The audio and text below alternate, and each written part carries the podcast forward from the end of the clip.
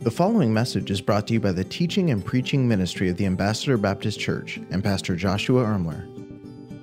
For several years, while I was in uh, junior high and high school, I lived in a town, you might have heard of it. It was called Baghdad. Now, it's probably not the Baghdad you're thinking of. Uh, we lived in a little town called Baghdad, Arizona. It was a little town of about 1,500. You say, what part of the town is this right here? Uh, this is the town. Uh, that was it.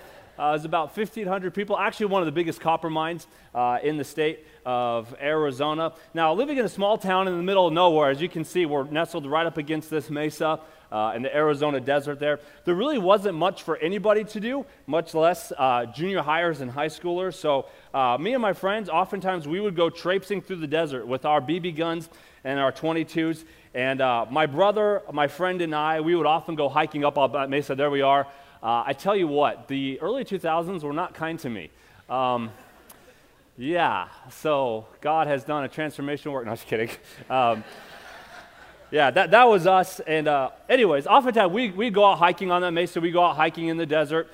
And nearly every time we would go out, uh, we would come across a rattlesnake. It was just part of living in the Arizona desert. And whenever we would see a rattlesnake, there's your first instant rush of adrenaline because you're scared for your life, right?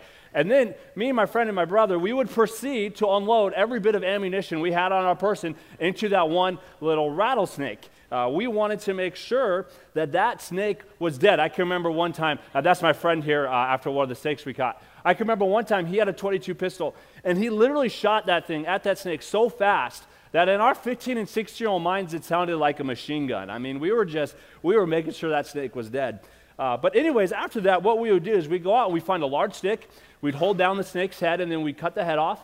And then we would take the body uh, back down to our house, much to my mother and his mother's uh, dismay. we would bring that rattlesnake back. We would then uh, skin the rattlesnake. I know some of you are grimacing right now. This is what 15 year olds do in the desert. I'm just telling you. And our dads, they would take that snake skin and they would use it in their leather work. They would make like uh, hat bands for cowboy hats and they'd put it on their wallets and on our belts. And uh, as kids, we would keep the rattles as trophies of our manliness. My friend, he had a jar of rattles that he had from all the different rattlesnakes. Uh, now, you might not realize this, but even after a rattlesnake is dead, it can still bite you. Uh, the nerves and the muscles in that snake will keep striking, sometimes for up to 24 hours. And so, if you're not careful, you could still get bit and you can still get poisoned by a dead rattlesnake. So, what we would always do is after we would cut the head off, we would always make sure that we would bury it or we would put it under a rock because the poison on a rattlesnake is located right on the top of its head. And we wanted to be careful because we didn't want us or our dog or somebody coming behind us to not know that it was there and then get bit by that, that head. And so we would always bury it or put it under a rock because we didn't want to get poisoned. And the truth is, sin in the life of believers is the same way. As we're going to see in a moment, the Apostle Paul, he's going to tell us we are dead to sin. The snake is dead. But make no mistake, we can still get bit. So, as believers, how do we navigate this tension? The tension of I'm dead to sin, but it's still very real. It's still very dangerous. It is still, we can still get bit, so to speak. How do we navigate the tension between what is, we're dead to sin, and the not yet reality of sin is still a very much a part of the broken world that we live in? Turn your Bibles to Colossians chapter number three. It's where we'll be at this morning. We are continuing our sermon series called Metamorphosis. Uh, a few weeks ago, we went through the series Secrets to a Satisfied Life, and we looked at these foundational truths that the Apostle Paul laid out in Colossians chapter 1 and chapter number 2. And now, in our next series, we're looking at how those foundational truths transform our everyday lives and they transform different parts of how we live. And this morning, we're going to see how we are to be transformed in our lifestyle. Uh, if you're a guest here today, we want to say welcome. Thanks so much for worshiping with us on Father's Day uh, weekend. On your way in, you should have received a welcome booklet. On the back page, there's a connection card that you can fill out, and you'll want to drop that off at the Gray Welcome Tent. If you haven't already done that on your way out this morning, we have a small gift that we like to give you just to say thanks for being with us this morning. Uh, also, on your way in, the usher should have given you a service program guide. There's an outline that you can use to follow along as we study God's Word this morning. I'd like to invite all of us, if we're physically able to stand, as we read our text this morning, Colossians chapter number 3. We're going to read verse 5 down through verse number 10 for our text reading this morning. The Bible says, Therefore, we'll talk about that word in a minute. Therefore, put to death what belongs to your earthly nature sexual immorality, impurity, lust, evil desire, and greed, which is idolatry. Because of these, God's wrath is coming upon the disobedient. And you once walked in these things when you were living in them. But now, put away all the following anger, wrath, malice, slander, and filthy language from your mouth. Do not lie one to another, since you have put off the old self with its practices and have put on the new self. You are being renewed in the knowledge according to the image of your Creator. This morning, we're going to see the Apostle Paul lays out for us that we affirm our new life by living a new way. Let's pray. Father, we love you so much. And we thank you for the work that you did for us on Calvary. We thank you that once, a, that once we placed our faith and trust in you, Lord, that we were dead to sin. And like we just sang a moment ago, it has no more power over us. Father, I pray as we look at your word, your Holy Spirit would help us understand how we can, by faith, live in this reality. We ask this in your name. Amen. And you may be seated. Well, the Apostle Paul, he starts off, verse number five, with the word therefore. And like we'll often say around here, whenever you see the word therefore, you need to go back and see what it's there for.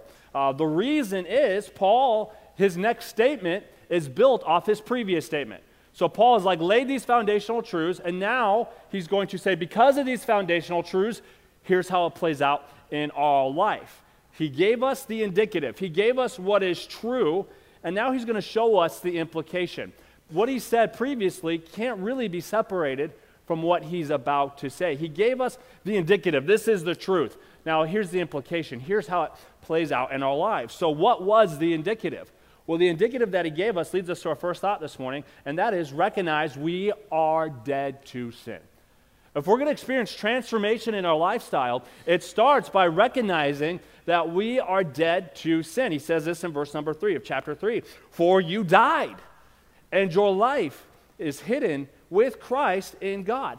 This is a major theme of nearly all the Apostle Paul's writing. He says this in nearly every one of his epistles. He takes time to emphasize to believers that he's writing to that we are dead to sin. The Holy Spirit really wants this reality to be driven home in the life of every believer. You are dead to sin, it has no more power over you. He wrote a whole chapter about it in the book of Romans, Romans chapter 6. He says in verses 6 and 7 For we know that our old self was crucified with him so that the body ruled by sin might be rendered powerless, so that we may no longer be enslaved to sin, since a person who has died is freed from sin. He goes on in verse number 11 of Romans 6. So you too consider, consider yourselves dead to sin and alive to God in Christ Jesus. The King James translates that word consider. It says, likewise, reckon yourselves dead to sin. The Greek word that uh, reckon or consider is translated from carries the idea of taking inventory. It's a mathematical term. And Paul is telling us to take inventory, to realize, to consider ourselves dead to sin. When I was in high school, I spent several summers working at a Christian camp up in Flagstaff, Arizona. There's a picture of us staff. You can see me on the back row with the glasses. Again, not a good looking kid. Um, but yeah, there we are. Uh, so uh, throughout the summer, we would work up there at that uh, camp. And uh, my official and all, all, a lot of our official position, we were called operational staff. It was just a fancy way of saying we just did all the dirty work around the camp. Included everything from washing dishes to setting up games to cleaning the campgrounds. Uh, but one of the things that our job was, and nearly on a weekly basis, what we would have to do is we'd have to go into the big walk in freezer where they kept all the frozen food and take inventory. And when we would go into that walk in freezer and take inventory, all we would do is go into that freezer and see what food was there so we would know what we need to order. Now, when we did that, we weren't adding anything into the freezer. We weren't taking anything away from the freezer. We weren't rearranging. All we were doing is seeing how much frozen food was in the freezer. So when Paul tells us to reckon or to consider ourselves dead to sin, he's saying, I want you to take inventory of your life and realize you're dead to this. I want you to be aware. I want you to believe. I want you to know beyond a shadow of a doubt as a fact that you are dead to sin. I want you to know what already is a reality. Now, the reason God emphasizes this so much in Scripture, and the reason we want to keep it in front of ourselves as a church, is because believing this, is absolutely vital to living the life that God has called us to live. Believing that we are dead to sin, recognizing that I am dead to sin, is absolutely vital to experiencing the abundant life that Jesus wants me to have. It's vital to experiencing joy unspeakable and full of glory, recognizing that sin has no more power over me is the key to overcoming temptation. It's the key to living a life that uh, glorifies God. At the very core of who we are, we must believe that we are dead to sin, that sin has no more power over us. But then there's the tension, isn't there? We know we're dead to sin. We know sin has no power over us. The grave has no claim on me, and we sing that and we celebrate it. But how oftentimes do we find ourselves still sinning? There's a tension. Yes, I know I'm dead to sin, but so oftentimes I sin. Jesus killed the snake. but we often still get bit. I like what one pastor he said, the death and new creation are decisive and once for all. The death and resurrection of Jesus, our death and being risen with him is decisive. It is a done deal. When Jesus says it is finished, it is finished. However, living out of this reality is a daily work of faith. I like to say it this way because we are dead to sin, we can put sin to death which leads us to our second thought this morning. Yes, we must recognize that we are dead to sin, but we also need to regularly put sin to death in our own lives. Now, remember, again, the indicative drives the imperative. The indicative that we are dead to sin drives the imperative to regularly put sin to death. Who we are by God's grace, dead to sin, drives us to, to do what God's word calls us to do put sin to death. This is why Paul, starting in verse 5, tells us to put these things to death. They belong to our earthly nature, they are part of our flesh. Paul says, You're dead to sin, so kill these things. Kill these things so you can experience joy. Kill these things so you can experience abundant life. Now, we're going to go through this list in a moment, but before we jump into it, I want to say a lot of these things on this list, the difference in English is sometimes nuance. Pastor and I were talking about this week. It almost seems like Paul's kind of preaching here, and he's just listing all these things that he wants us to put to death. Uh, but as we go through these things, we have to keep in mind God doesn't give us these lists because God's up in heaven saying, okay, how can I just make them miserable and make sure they don't have any fun? No, Jesus says, put these things to death because these things will rob you of your joy. Put these things to death because these things will keep you from experiencing the abundant Christian life. And the first thing that he tells us to put to death in verse number five is sexual immorality. Put to death sexual immorality. Now, the Greek word here is porneia. You don't need to be a Greek scholar to figure out the English word that we get from that Greek word. Sexual immorality. This is any type of sexual activity that is outside of what God has declared as good and holy. Anything outside the bounds. You say, what are the bounds? God declares that only sex between a husband and a wife in marriage is good. Any type of sexual expression outside of this context, God condemns as sinful because it hurts human flourishing. It hurts our souls. Over and over again, the Bible will warn that sexual sin literally hurts our own body and it hurts the bodies of those that we do that sin with. And so the Apostle Paul warns us because he loves us put this sin to death. I read a pretty mind blowing statistic this week while I was studying and reading for this week's message. Uh, between the year 2015 and 2017, humans watched a total of, get this, 1 million years of pornography on just one website. 1 million years on just one website. I told my wife that, and she said, That makes me feel disgusting, and it should. I should make our skin crawl because it is so dangerous and it is appalling and it's against the fact that we are created in the image of God. But the truth is, that is inside of every single one of us. Our flesh has a propensity to that. And so the Apostle Paul warns us and he says, hey, make sure you put that to death in your own life. He goes on, he says, put to death sexual immorality. He says, put to death impurity. This is talking about, in a moral sense, this is the impurity of lustful thinking, lustful wanting, lustful desires. It could also be uh, fleshed out as recklessly extravagant and wasteful living. Uh, when Jesus in Matthew 23 27 told the Pharisees they were full of dead men's bones and all uncleanness, this was the Greek word that he was using there, akath- akatharsia. I am not a Greek scholar, so sorry. But that's the type of impurity that the Apostle Paul is telling us to put to death. Now, this definitely has some behavioral manifestations, but this is something that actually starts inside of ourselves. This isn't just a behavior, this is something that takes place within our hearts. And the Apostle Paul says, hey, before this even becomes a behavior, when it's still a thought inside of you, the Apostle Paul says, we need to put that to death. He goes on, he says, put to death lust. The Greek word here is pathos, it's where we get the English word passion from. Now, in a purely neutral sense, the Greeks would use this word to describe uh, whatever would befall them, whether good or bad, whether joyous or sad. Uh, oftentimes, it would be used to describe a calamity or a mishap or an affliction. Or they would often use this word to describe what they were feeling a feeling of the mind, an affection of the mind, their emotions, their passions, a passionate desire. But as you study this word out in the New Testament, it's only used three times, and it's always used in a negative sense. In the New Testament, it's something uh, to describe impurity. It means depraved or vile, passionate desires. The Apostle Paul is saying, put that to death, that evil, that passionate desire that you have for evil, that lustful, passionate, vile desire. He says, put it to death. And again, this isn't even a behavior. Notice as we go through this list how often Paul doesn't even list behaviors. He does. Sexual immorality, that's definitely some behavior, but he gets to the heart of it too by saying, this is what takes place inside of us, and put that to death. Next, he talks about evil desire. Uh, this is a, a, similar, but a little bit of a different nuance. This talks about desires or cravings or longings for things that God has forbidden. This is different than temptation. Uh, we cannot control temptation. Jesus himself was tempted, yet without sin. Uh, this isn't evil desire, is not temptation. A temptation is to be presented with evil specifically in an area or in a time we are weak. Um, when Satan tempted Jesus after he had fasted for nearly a whole month in the wilderness, he knew what he was doing. There was a reason he tempted Jesus when Jesus hadn't eaten for 30 days, and he, the first thing he did was tempt him with bread. Uh, as long as we live in a broken and sinful world, we will be tempted. We will be presented with sin. However, that does not mean we long for that. It doesn't mean we crave it. It doesn't mean we obsess over it. That's the difference between temptation and evil desire.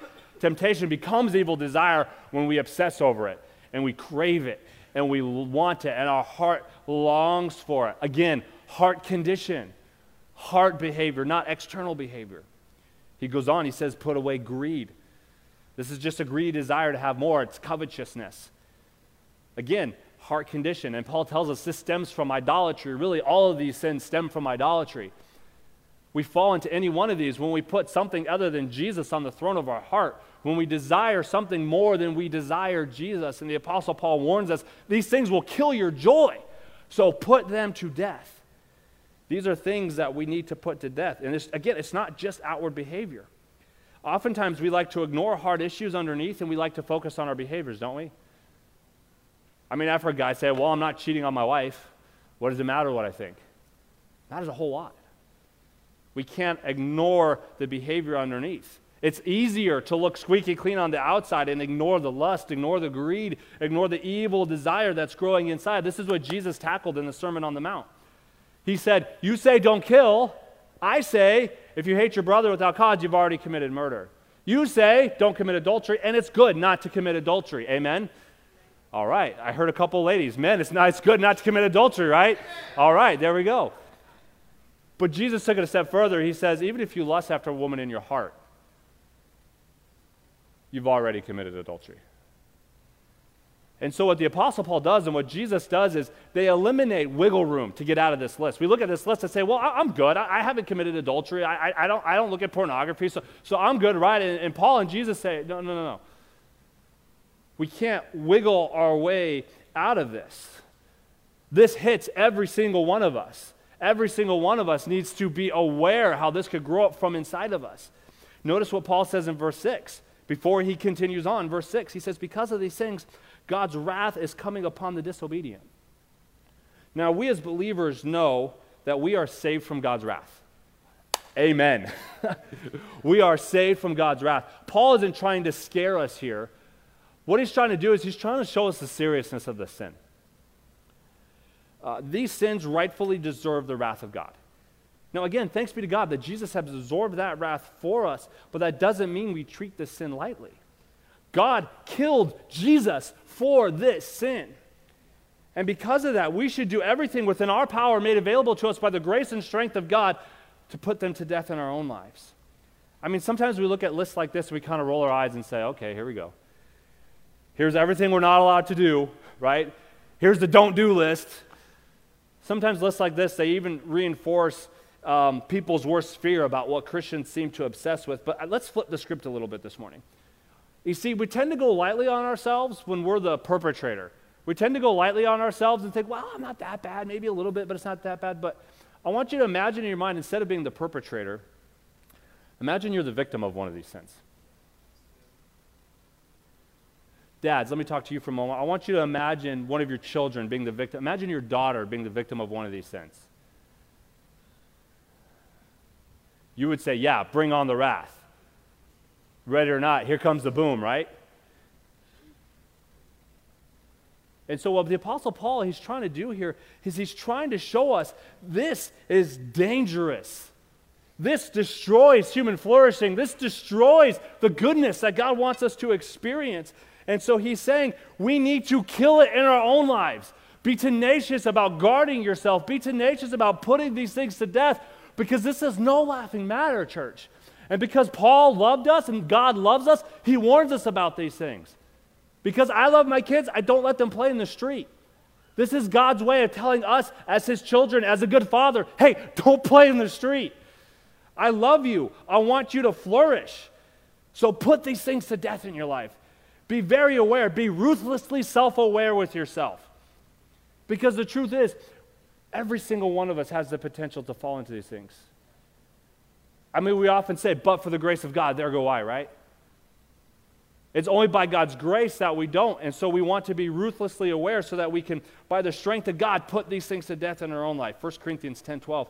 Whoever thinks he stand must be careful unless he falls. Taking this list lightly may very well wreck our lives. But then Paul doesn't stop there. He goes on. He gives us another list of things we need to put out of our lives. He says, put away anger. The Greek word here is orge. I, it's really similar to, I think, where we get the word ogre. How many of you know somebody that's like an ogre, right? They got some anger in their life. This type of anger, this orge here, it's like a temper. It's almost like this violent uh, uh eruption of anger. Like you lose your cool and you yell. Like you get mad and you lose your temper and you yell at your kids or you yell at the dog and you just you lose your cool. You kind of blow your top off. That's this type of anger here. Paul tells us, put it away. Even if it's justifiable, he says, put it away. Next, he tackles wrath. Now, the Greek word here is different. We read anger and we read wrath, and we're like, well, what's the difference? The Greek word here is thymos. This deals with a fierceness or a passion or an anger that bubbles up inside of us, but then it kind of just becomes settled. And instead of us just violently erupting with anger and losing our cool, we don't lose our cool, but we become settled with that anger. And we live with this anger. And we carry it around with us for weeks, for months, sometimes maybe even years.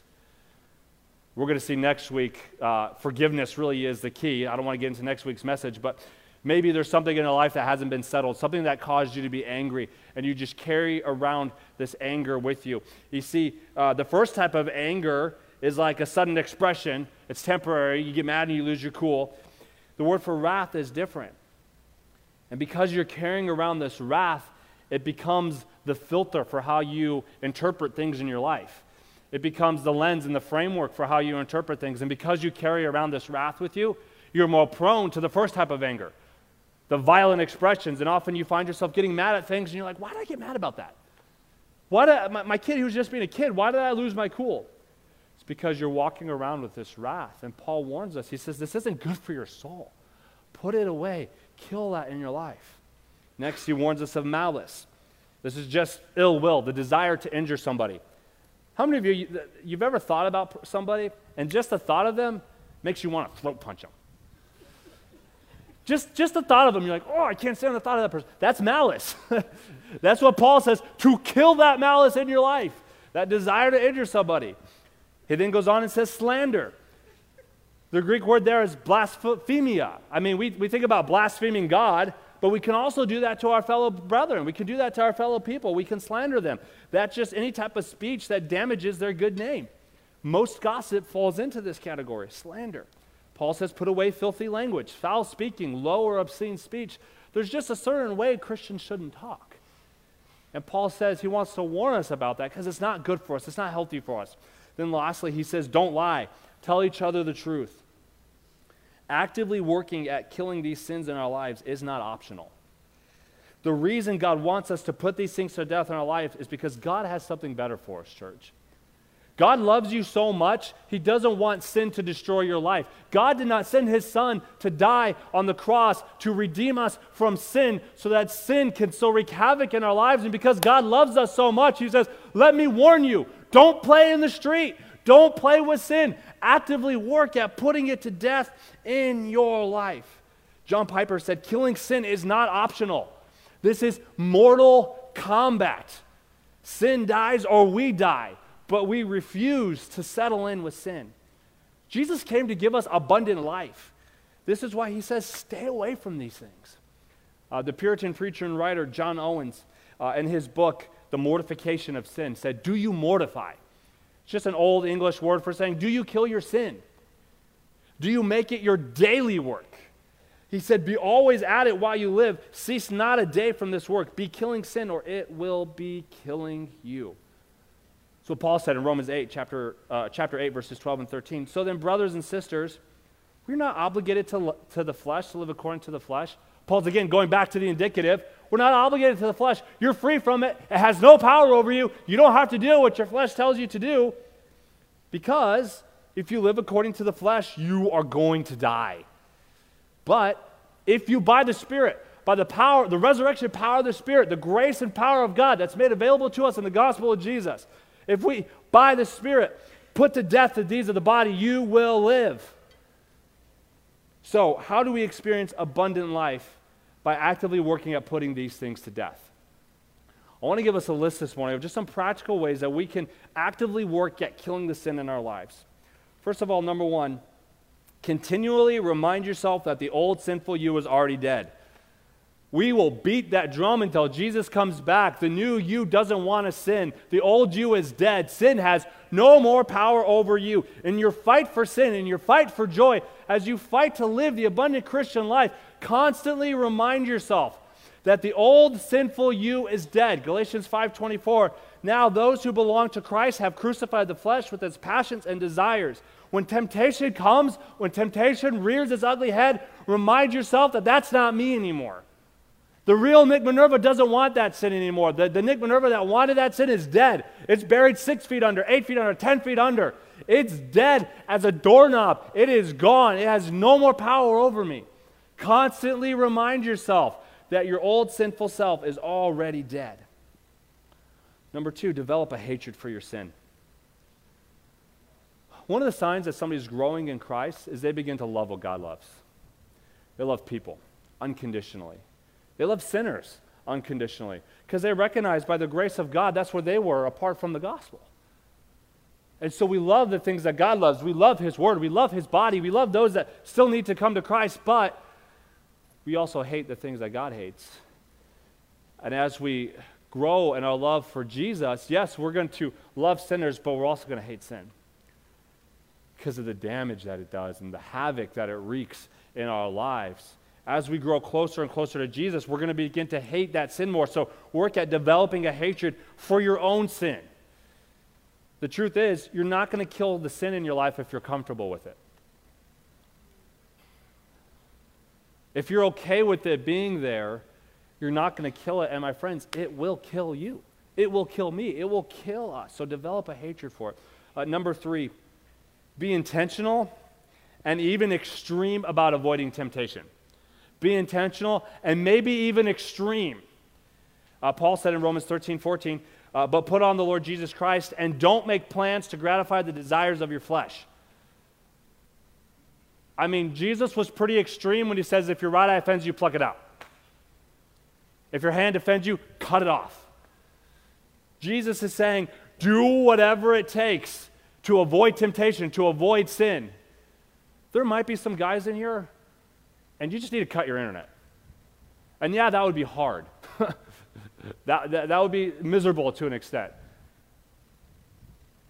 But you've battled and you've battled and you've battled, and you might just need to take the next step and just cut the internet. Some of you might need to just say, I'm just going to break from social media. I can't handle the temptation. Maybe you're here today and, and, and it's not uh, the sexual immorality that's on social that can be on social media that tempts you, but you're constantly comparing yourselves to other people. And every time you see somebody else's highlight reel on social media, you're comparing your behind the scenes. And you struggle, and you can't experience contentment in Christ because you're constantly comparing yourselves to other people. You might just need to get a little extreme and cut that out of your life. It's not that cutting it out of your life is going to change your heart, but what cutting these things out of your life will do is they'll give the Holy Spirit space so He can change your heart. My dependence isn't what I don't do. My, we, we are intentional and we're extreme. Why? So the Holy Spirit can have the time and the space that it takes to change me. You might need to do something as extreme as confessing your sin to a group of friends and getting some accountability in your life. We have this thing around here, you might have heard of it, it's called connection groups. it's environments we have in our lives so people can pray for us. And I know that sounds extreme and that sounds scary, but we might need to just take that step and so people can pray for us. So you can have some friends that'll check in and see how you're doing and point you to the grace of God that's available to you. Be intentional and maybe even extreme. I don't know what that would look like for you, but ask the Holy Spirit, Holy Spirit, what do I need to do? I don't think we literally need to pluck our eyes out, but we might need to cut our internet. We might need to cut social media. There's stores we say, I'm, not just, I'm just not going to go there. There's too much of there's too much temptation. There's too easy for me to stumble. There's some friends that you have in your life. You may say, "Hey, man, I love you. I pray for you." But we can't be best friends anymore because it's just not helping me be intentional or even extreme about avoiding temptation. Uh, number four, replace bad habits with holy habits. I know we say this a lot around here, but you can't take something bad out of your life without replacing it with something good. If you don't replace the bad habit with a good one, you're going to fall right back into the old sinful habit. And so build some holy habits into your life that help you focus on the grace of God and experience His love for you so that over time you can experience the joy of the Spirit and victory over sin. Number five, develop your spiritual appetite. Develop your spiritual appetite. I love what one pastor said. He said, if we don't feel strong desires for the manifestation of the glory of God, if you don't feel strong desires to spend time with God, if you don't have a strong desire to be in His presence, to be with His people, to be in His Word, it's not because we've drunk so deeply and are satisfied. It's because we've nibbled so long at the table of the world. Our soul is stuffed with small things so that there's no room for great things. Jesus kind of hit it on the head in Mark 4:19. He says, "But the worries of this age, the deceitfulness of wealth, and the desire for other things, they enter in and they choke the word and it becomes unfruitful." One of the reasons we don't desire God, like I think we want to, our new nature wants to, obviously we want, we want to desire God because we're all here on a holiday. We all took some time out to come and worship God together. There is a desire to desire God, but one of the reasons I think we don't desire Him like we want to is because we've stuffed ourselves with lesser things. I mean, I, I don't think I've ever read Psalm 42, 1 and 2, and not been convicted by it. David says, As the deer longs for flowing streams, so I long for you. I thirst for God, the living God. David's like, I need God so much. It's just like my body needs water. That's how much I need God. I mean, that should be our prayer. That should be our goal. And the way that happens is we actively work at eliminating any appetite that competes with God.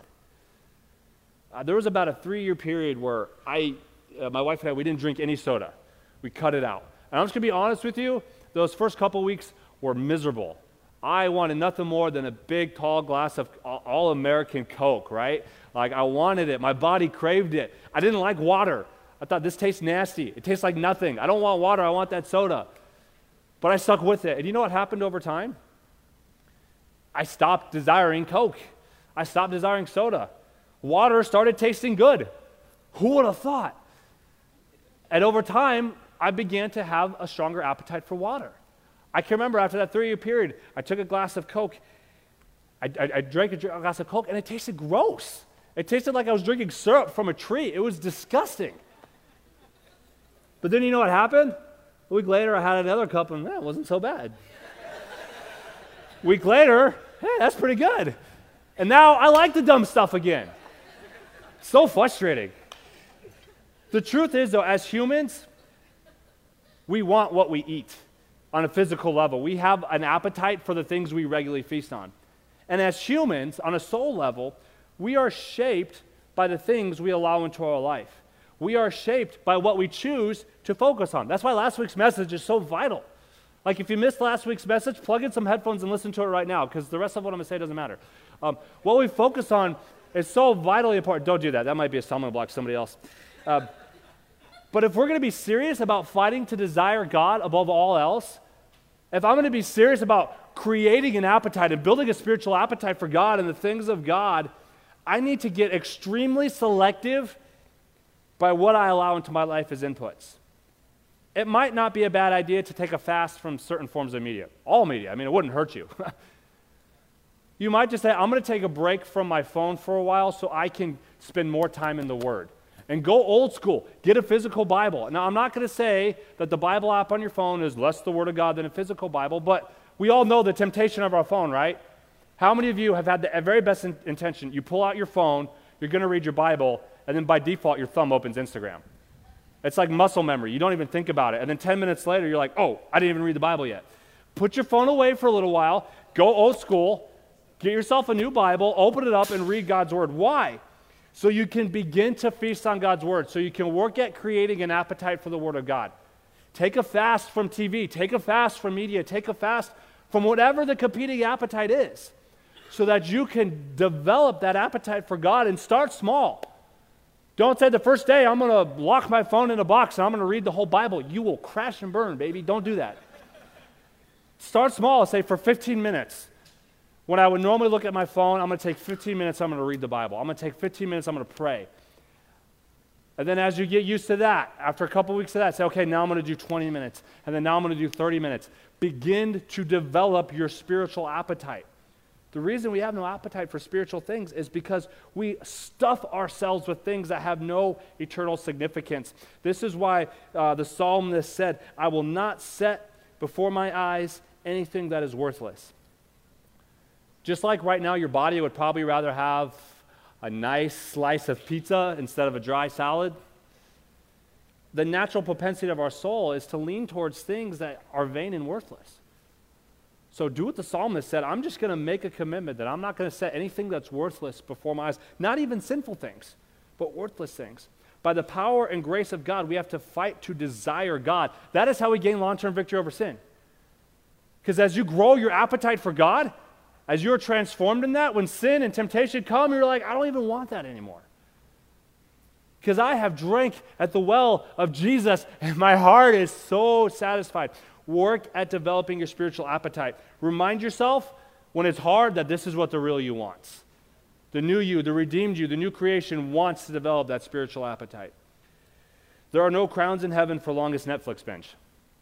And I, and I hope some of you dads can go home today and veg out for a little bit. I really do but work at developing that spiritual appetite. Develop your spiritual appetite, and the things of this world will begin to lose their appeal. Uh, last and most important, the most important way we get victory over sin, the most important way we are transformed, the most important way we put off the old is to remind ourselves that we are already new. Let's circle this back around to our text in verse 9 and 10. Don't lie to one another since you've put off the old self with its practices and have put on the new self. It is a done deal, church. You are new. You are new. You are a new creation in Christ. You are new. You have that new self put on. And Paul goes on to say, You are being renewed. You are not, you need to renew. There are other passages that tell us to renew, but in this passage, he says, You are being renewed according to the uh, in, in knowledge, according to the image of your Creator. God has made you new, and then God is constantly working at renewing you. God that started the work, He's continuing that work. He's going to finish it until the day when He comes back. Remind yourself that I am new, and God is renewing me so that I look more and more like Jesus. Paul gives us a visual metaphor here of changing clothes, which is why I'm not going to demonstrate that one this morning. Um, just like this morning, we got up, we took off our pajamas, and we put on our clothes for church, which, thank you, by the way. Um, your old self has been taken off, and the new one is on. It's, it's on. You are new.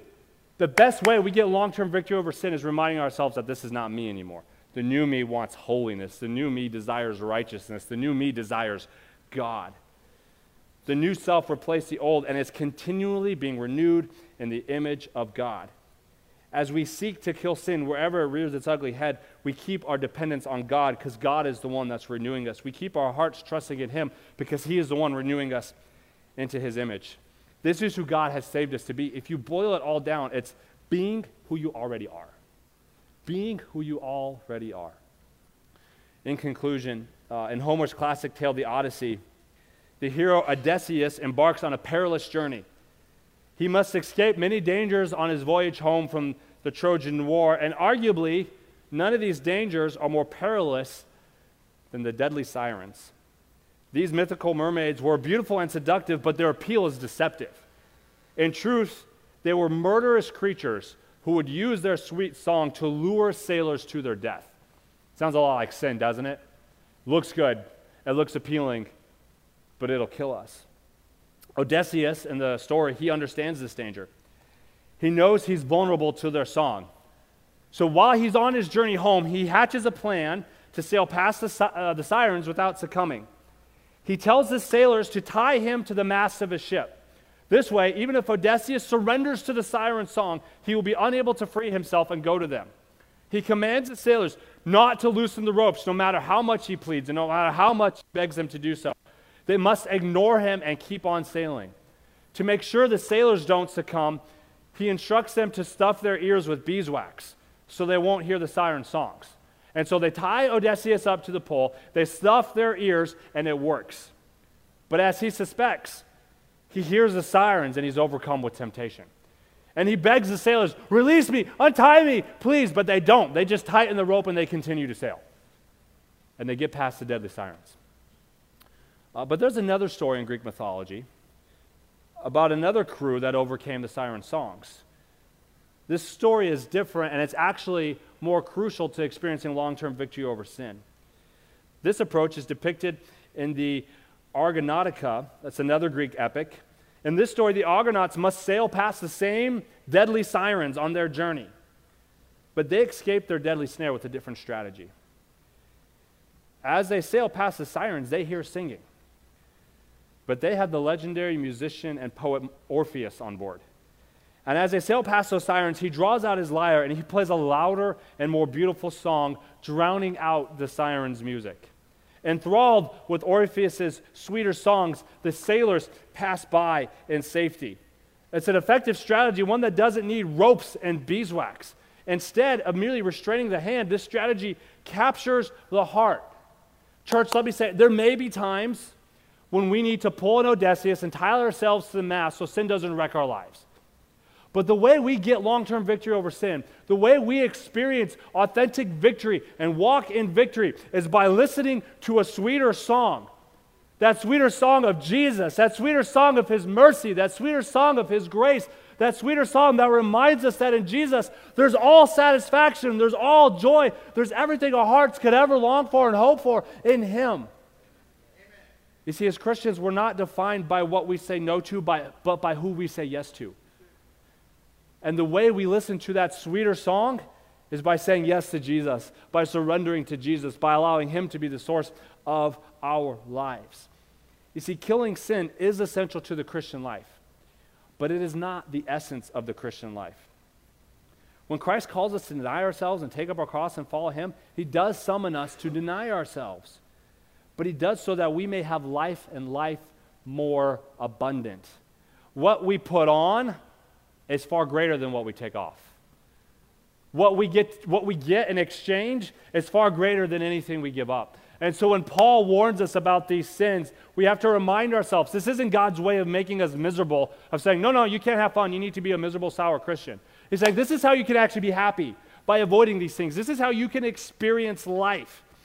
So here's our takeaway, church fight your sin from a position of victory. From a position of, I am dead to sin, from a position, I have the resurrection power in my life, from a position of, like we talked about a few weeks ago, that sin has been nailed to the cross and it's got no more power in me. Fight your sin from a position of victory so that you can experience abundant life. Thank you for listening to this message brought to you by the teaching and preaching ministry of the Ambassador Baptist Church. If this message was a blessing to you, please consider leaving us a review or sharing the message on social media. Thanks once again for tuning in.